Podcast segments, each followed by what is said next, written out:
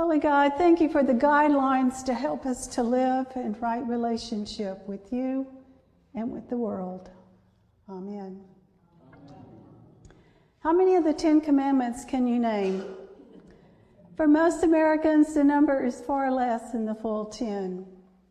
The biblical Ten Commandments are no longer common knowledge for a growing percentage of the population with no exposure to the Bible. But even if people don't know the commands, they're familiar with the terminology, thou shalt not. Having rules is obviously a good idea. Think about our roads without them. They give us a sense of control over chaos. Just about any topic you can think of has played off of the commandment idea. Before we look at the real ones a little closer, Let's allow ourselves to smile a little bit at some of the versions on the internet. Some which state, with no disrespect is intended to the Bible or to the Ten Commandments. In baseball's Ten Commandments, thou shalt not get caught stealing. the Ten Commandments of computer ethics, thou shalt not use the computer to harm other people. Ten Commandments of gambling, number one, expect to lose. Ten Commandments for husbands, the first one, you shall not take your wife for granted, but will honor and respect her as your equal. And the commandments for wives is you shall not yell at your husband, but will be a gentle and quiet spirit. How many of us confess that we could broke one of the Ten Commandments of family harmony? That commandment is zip it. Learn to think before you speak. Bite your tongue before that provocative remark comes out of your mouth. Guilty. In the child's Ten Commandments to parents, I need your encouragement to grow. Please go easy on the criticism. Remember, you can criticize the things I do without criticizing me. Sounds good for all ages and persons. And since we just completed the season of creation, the first for recycling is to place the trash in the correct container.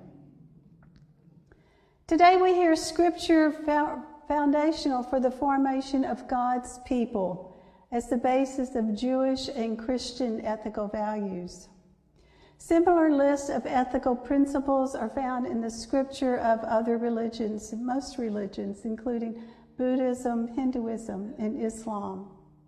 You think the Ten Commandments would be numbered the same throughout all the faiths, but the numbering varies between the Jewish, the Catholic, and the Protestant peoples depending on how the statements are divided.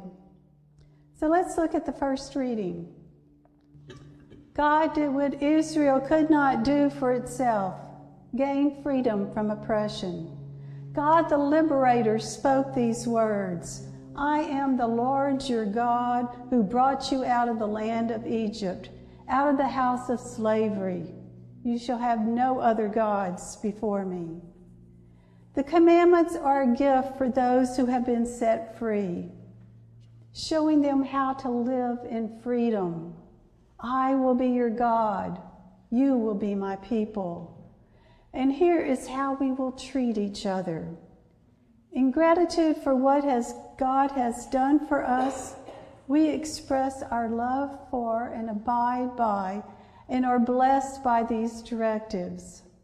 Martin Luther said, You shall have no other gods is really the only commandment.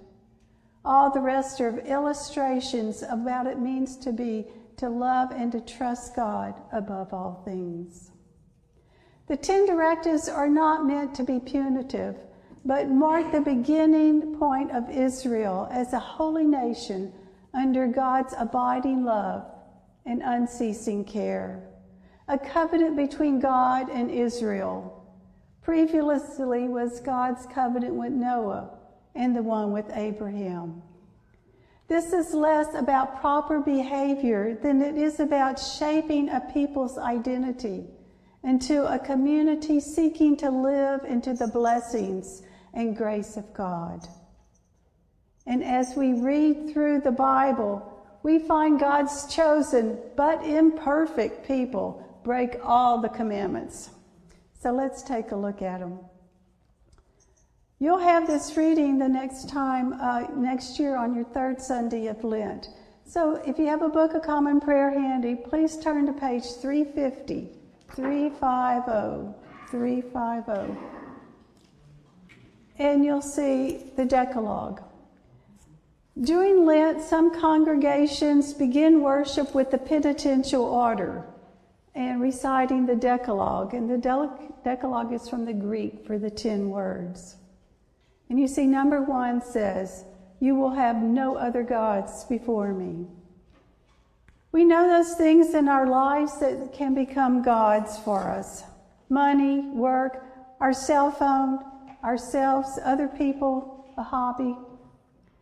If we can come to a place where nothing is more important to us than our relationship with God, then our relationships with the world and its people will reflect our devotion to God and God's creatures in creation. Now, whether you're a toddler, a teen, or an adult, if you're like most people, you don't like being told what to do and what not to do. Some people dislike negative usage. Don't do this or that. You may have heard what you focus on becomes your reality. In our prayer book, Outline of Faith, the Catechism, the commands are mostly in positive terms and are more descriptive and expansive. So let's turn to page 847. 847. 847 in our Book of Common Prayer, you see the Ten Commandments section. The covenant with the Hebrew people show most clearly in the Ten Commandments the laws given to Moses and the people of Israel. What do we learn from these commandments? Could you answer that, A, together? We learn two things our duty to God and our duty to our neighbors. The first tablet of four in the Decalogue are directives for right worship, establishing a vertical relationship with God. The second tablet of six has directives prohibiting social crime and fostering horizontal relationships with the community. In a few weeks in Matthew 22, we'll read Jesus reiterating the summary of the law, the two great commandments the two great relationships love God and love neighbor. You shall love the Lord your God with all your heart, with all your soul, with all your mind. This is the greatest and first commandment. And the second is like it you shall love your neighbor as yourself. What is our duty? Well, go back a little bit.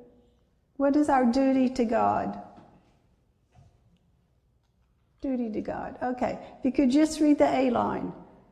Our duty is to believe and trust in God. And then we see the first one is no other gods. Read one. To love and obey God and to bring others to know Him. And two is no idols. Number two?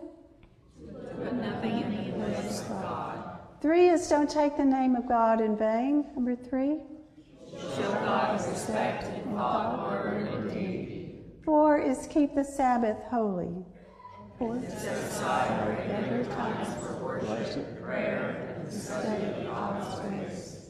The Ten Commandments in Exodus reference Sabbath to God's six day creation of the world and rest on the seventh day. In the book of Deuteronomy, Sabbath observance, the Ten Commandments there, Sabbath observance gives rest after the exodus from harsh bondage in Egypt. You shall do no work, nor any of your livestock, nor resident alien in your towns. You will remember that you were slaves in the land of Egypt, and the Lord your God brought you out of with a mighty hand and an outstretched arm. On page 848, the next page, what is our duty to our neighbors? These are the next six. So if you read A, the duty to our neighbors to love them as ourselves, and to do to other people as we wish them to do to us. That's the golden rule, right? Number five is honor parents. Five? To love, honor, and help our parents and family, to honor those in authority, and to meet their just demands. Just demands is key. In more recent years, this is more honor those who merit your honor as we re- lament the many who uh, suffer abuse. Six is no murder. See it expanded. Six? To show respect for the life God has given us, to work and pray for peace, to bear no malice, prejudice, or hatred in our hearts, and to be kind to all creatures of God. I think we can all give an amen to that. Seven is no adultery. Seven? To use our bodily desires as God intended. Eight is no stealing. To be honest and fair in our dealings, to seek justice, freedom, and the necessities of life for all people, and to use our talents and possessions must answer God.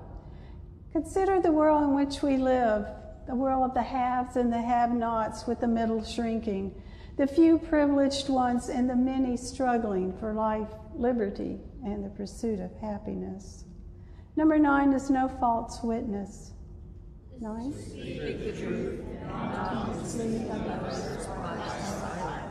Notice by keeping silence, we indicate agreement. 10. Do not covet a neighbor's goods. To resist temptations to and jealous, to rejoice in other people's gifts and graces, and to do our duty for the love of God, who has called us into fellowship with Him. What is the purpose of the Ten Commandments? And it says the Ten Commandments were given to define our relationship with God and our neighbors. So I thank you for your participation. How shall we be holy? How shall we belong to God? Revere God and be a people respecting the lives of one another. When we do not fully obey the commandments, we can remember God's loving care and focus once more on living in a right relationship. The Ten Commandments love God and care about all of God's created. Now, in with the commandments turned into prayer by Catherine Hawker. Ten Commandments based on Exodus 20 and Matthew 22. Love the Lord your God with all your heart, your mind, and your soul. We will love God with an intensity such that no substitute will suffice. The very mention of God's name will be precious as we cleave to a time of communion with the sacred. Love your neighbor as yourself. We will respect the wisdom of the elders. We will protect the lives and the reputation of those around us. We will cherish the relationships entrusted to us. We will not take what is not ours, and we will learn the value of enough.